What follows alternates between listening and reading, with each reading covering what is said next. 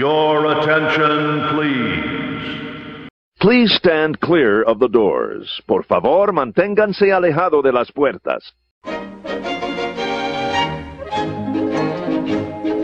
Salagadoola, metricaboola, bibbidi bobbidi boo. Put them together, and what have you got? Bibbidi bobbidi boo. Hey guys, what's up, and welcome back to the Disney Addicted Podcast. As you know, I am Brian. This is show number, man, I think 14 already. It's just flying by. Even with that huge break I took, it's still way more episodes than I thought. And I want to take a second to say thank you to everybody who's listening. It's reaching so many more people. Like, I thought I'd be sitting down and just having, like, my wife listen to it or my mom, right? But so many people are listening to it and, and sending messages, you know, hey, I'm listening to you when I'm driving to work and keep it up. So I appreciate all that and thank you so much. And thanks for the couple people that checked on me to figure to make sure I was doing good when I hadn't put out a podcast in a while. Made me want to put one out. Um, but you know, this episode is going to be a little bit different. I wanted to talk to you guys about uh, something that happened to happen to me when I was talking to someone else about Disney. Um, that and I wanted to say a very special thank you. I know a couple of you guys commented and really like the new logo that I have. It's one of me. I'm eating a turkey leg. At, it's actually at a World Showcase right in front of the uh, United States Pavilion. And um, I have a, a great friend. His name is Ricky Cash. He took that picture, made it, you know, kind of comic book style, got everything about it that you like about that logo is from him. He's a great friend, and I just wanted to say thank you very much to him. But to, to move on today with the show, um, it's about a conversation that I had with somebody who actually came to you know have a, a business meeting with me, and we ended up talking about Disney. Um, and it, it was you know just to kind of summarize it before we get into it, it was about how his family loved Disney, but he doesn't go because he's afraid of crowds. And I thought to myself, uh, you know, it made me so sad. Um, but hey, enough with that. Let's you know get on with the show, and um, let's really tackle this subject. Hang on to them hats and glasses, 'cause this here's the wildest ride in the wilderness. So, as I explained a little bit before, I was having a meeting with this gentleman, and I think I had a Mickey hat on or, or something like that. And he said, "Oh, my family loves Disney," you know. And I was like, "Oh, well, have you ever been to Disney World or Disneyland? Been one of the parks?" Um, and his response made me incredibly sad. And his response was, "You know, no, they go, but I don't. I, I can't stand the crowds."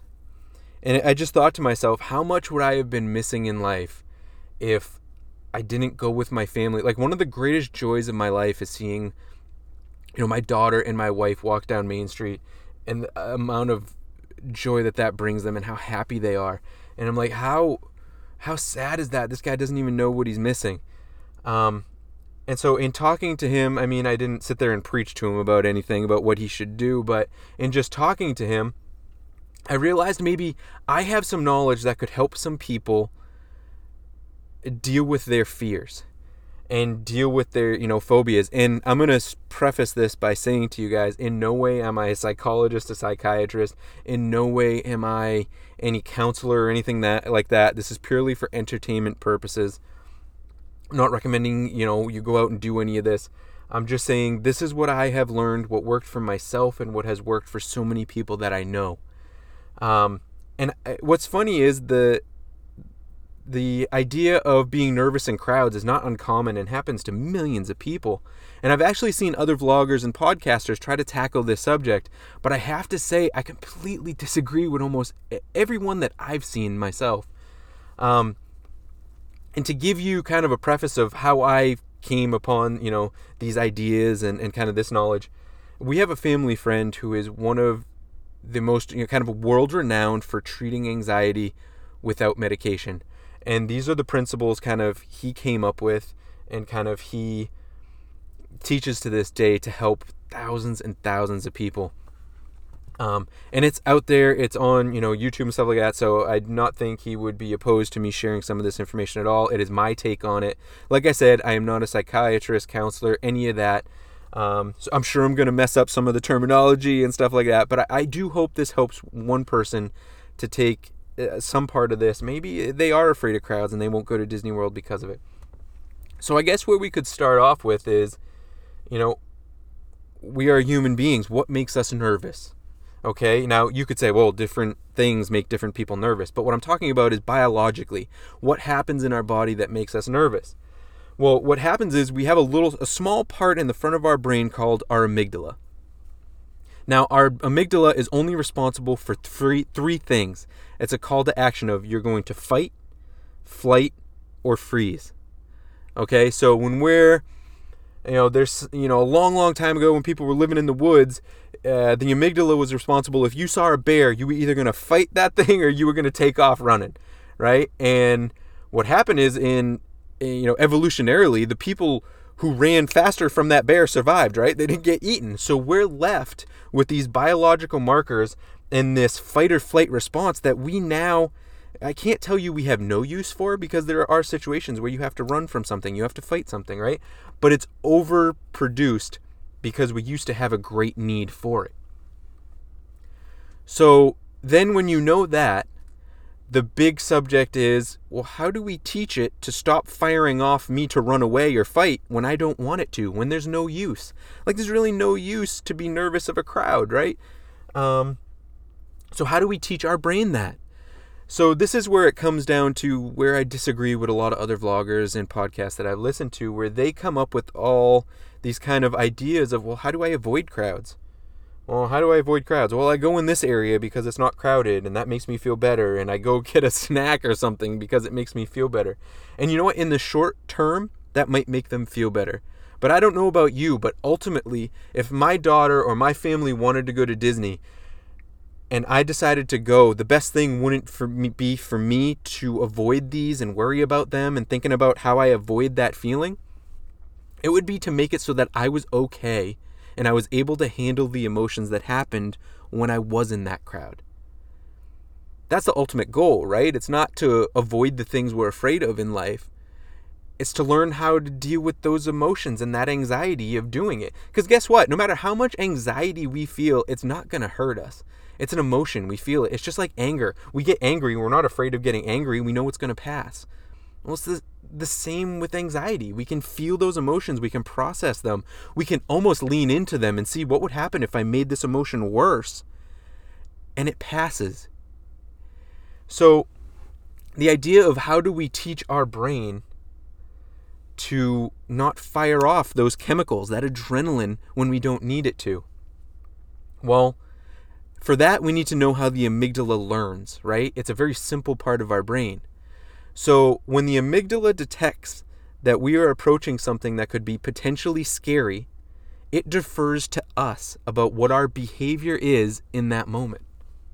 So, to give you an example, let's say I'm afraid to touch uh, doorknobs because there could be germs on them. Which, in this disease ridden Northeast that I live in, is a potential fear. Um, maybe possibly warranted, but no. So, so let's say I get a little scared of touching a doorknob because there could be germs on it. When I approach that doorknob and I see it, my amygdala kicks on and it looks for what my behavior is going to be. If I decide to not touch that doorknob, let's say I go get a napkin, or let's say I just decide not to go through that doorway at all. Excuse me. Um, I decide to not go through that doorway at all. It learns that that's a threat even more because based on our behavior, it should make us nervous when it sees that because we avoided it. So, our behavior, no matter what we're feeling inside when we perceive a threat, teaches our brain what to do. Right? So, if I was afraid of touching doorknobs and my brain perceived me for three years to avoid touching that doorknob, I am reinforcing that push of adrenaline every single time I am teaching my brain that that is something to be afraid of when it's not. So so let's say that one day I said, "Hey, listen, uh, I can't avoid doorknobs anymore. I have to actually go through this door." It would be three years of built up being teaching my brain that this is something to be afraid of. So when I do finally go and I grab that doorknob, how do I teach my brain that that is no longer a threat? Right? That becomes the next question. So I know how it makes it worse, right? So avoiding crowds would make it worse. Avoiding touching things would make it worse. Avoiding all these things. Avoidance creates more and more intense anxiety.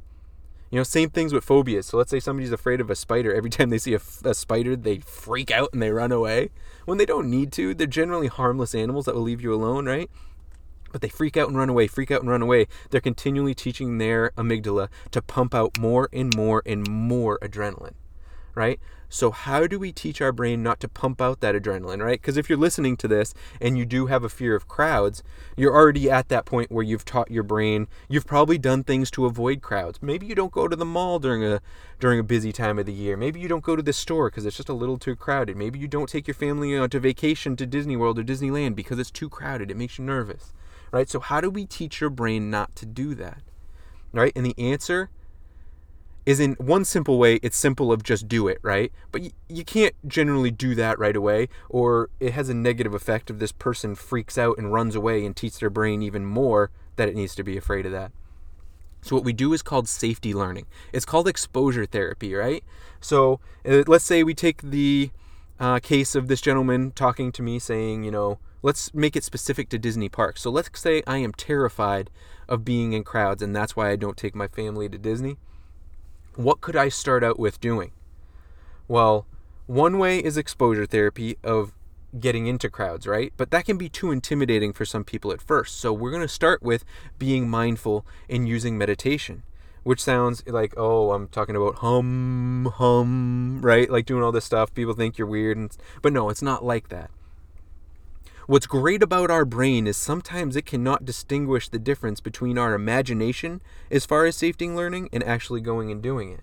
So what I would do is I would put myself in a very relaxed state. I would use focused breathing. I would use, you know, basically anything works as long as you do it. And then I would introduce the thought of being in a crowd in Disney World. And I may, if there's a certain word associated with that, I would repeat that word over and over and over. And I would slowly intensify that till I started to get nervous about being in that crowd all in my head. And I would try to provoke that anxiety. I would try to make it worse.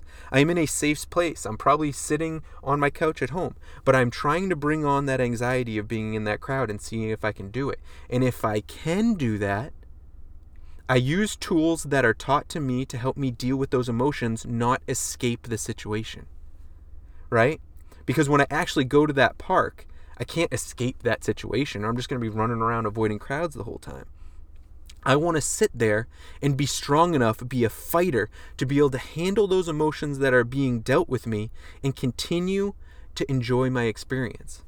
Now, to somebody who's never heard of this, it sounds ridiculous. How can I sit there and feel petrified but still enjoy my experience?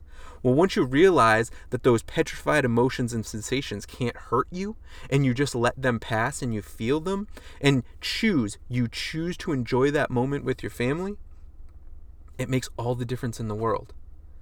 So, as we go back to that situation, I'm afraid of crowds. So, let's say I can provoke some anxiety with imagining those things. First, I focus on my breath. Maybe I focus on a sensation I get when I am nervous. So let's say I get butterflies in my stomach. So maybe I see if I can make those butterflies go even faster by counting and slowing down my breath. Right? Seems counterintuitive, but what I want you to do is not be afraid of that sensation. So I really focus on that sensation and almost try to make it worse while focusing on something I can control that is my breath. I can count my breaths, I can slow down my breath. And doing this enough will make you realize that sensation goes away. And what you even don't realize is the worse I try to make it, the quicker it will go away by controlling my breath. The second thing I would try to do is I would try to make myself present in that moment. And how could I make myself present in that moment? I can number one be where my butt is or be where my feet is. And I do this, I can tell you personally, I do this by listening to the surrounding things. Like you can maybe hear a car going by by me right now. That was that noise. But in that moment, what am I listening to? What can I hear? And really concentrate on that. Or maybe I'm eating. Maybe I'm eating a churro and I'm in a big crowd. What does that taste like? What is the texture of that? What is, I'm really grounding myself and bringing myself into that moment. Maybe my daughter's talking to me and I really listen to her voice and what does that sound like? And how much joy does it bring her bring me to hear her talk about what she's talking about? Right? I get a little curious about it. And in doing that, I bring myself to right where I am right now. And you may think, well, what's the third step? Well, the third step I want to do is I want you to view the anxiety you're having about being in that crowd or in that moment as energy that your body is being given. Right? Because that's all it is. Your amygdala said, hey, we might have a threat right here. Here's a, a poop load of adrenaline because you're going to need it to run away. Use that for good. Use that to connect with your family. Use that to book it to the next ride you want to go to. Right? So you have three steps. You have three tools to use in a row when you start to get those sensations of being nervous in that crowd. And it doesn't matter if you, at the first time, you have to go over those tools 50 different times. If every time you expose yourself in your head to that crowd, or if you're actually sitting in that crowd, that anxiety, if it started at a 10, the next time it will go to a 9. And the next time it will go to an 8. And the next time it will go to a 7. Right? So that's what we can do as far as imagining the crowds in our head. Now, once we have that down, we can actually expose ourselves to a crowd, maybe. Maybe we can go to the mall and we can sit there and we can use our tools and calm ourselves and realize we're not going to die from a heart attack by having this crowd around us or nobody's going to do anything, whatever, you know? We realize that this is safe. And there are safe ways to teach us this is safe. And then you'd eventually get up to Maybe you go to a regional park, a regional amusement park, and you sit there, sit on a bench, people watch. That's one of my favorite things to do is sit on a bench and people watch, right? And and use those tools, use those three tools, you know? It's control your breathing and focus on the sensation and try to make it worse. It's uh, you know, be where your butt is. Really ground yourself into what you're listening, what you're seeing, and get curious about it. Even get curious about the sensations you're getting from being nervous. Nervous. There's nothing dangerous about those sensations. They won't hurt you. And you know, thirdly, use that energy you were given. You know, because if you sit there and let that energy bottle up, you know, let's picture your body body like a battery. And every once in a while you need to drain that battery so that it doesn't overflow. Right? So really, really sit there and be curious about the things you're experiencing. And you know, thirdly, use that energy. You know, so that is what I've learned personally and what I've heard has worked for thousands and thousands and thousands of other people and you can apply this to pretty much anything in your life. Because as you know as human beings we want to feel comfortable. We want to feel you know that we're safe. But we don't realize is the best moments of our life come when we step out of that comfort zone and we take those chances. And that's when we make the biggest connections with our family and that's when we make the biggest growth as people you know, it allows you to be kinder, it allows you to be more caring, it allows you to do all these things when you're willing to become uncomfortable. See you real soon. And that'll do it for this week's episode. I hope you guys liked it. Hey, make sure you keep an eye out for merch that should be coming out. I should have t shirts, coffee mugs. I was trying to do hats, but I don't think I'm going to be able to do hats. So I think we're going to stick with the t shirts and the coffee mugs. I thought those would be pretty popular. But thank you so much for listening. I hope you got something out of the last couple episodes. And remember, until next time, have a magical day.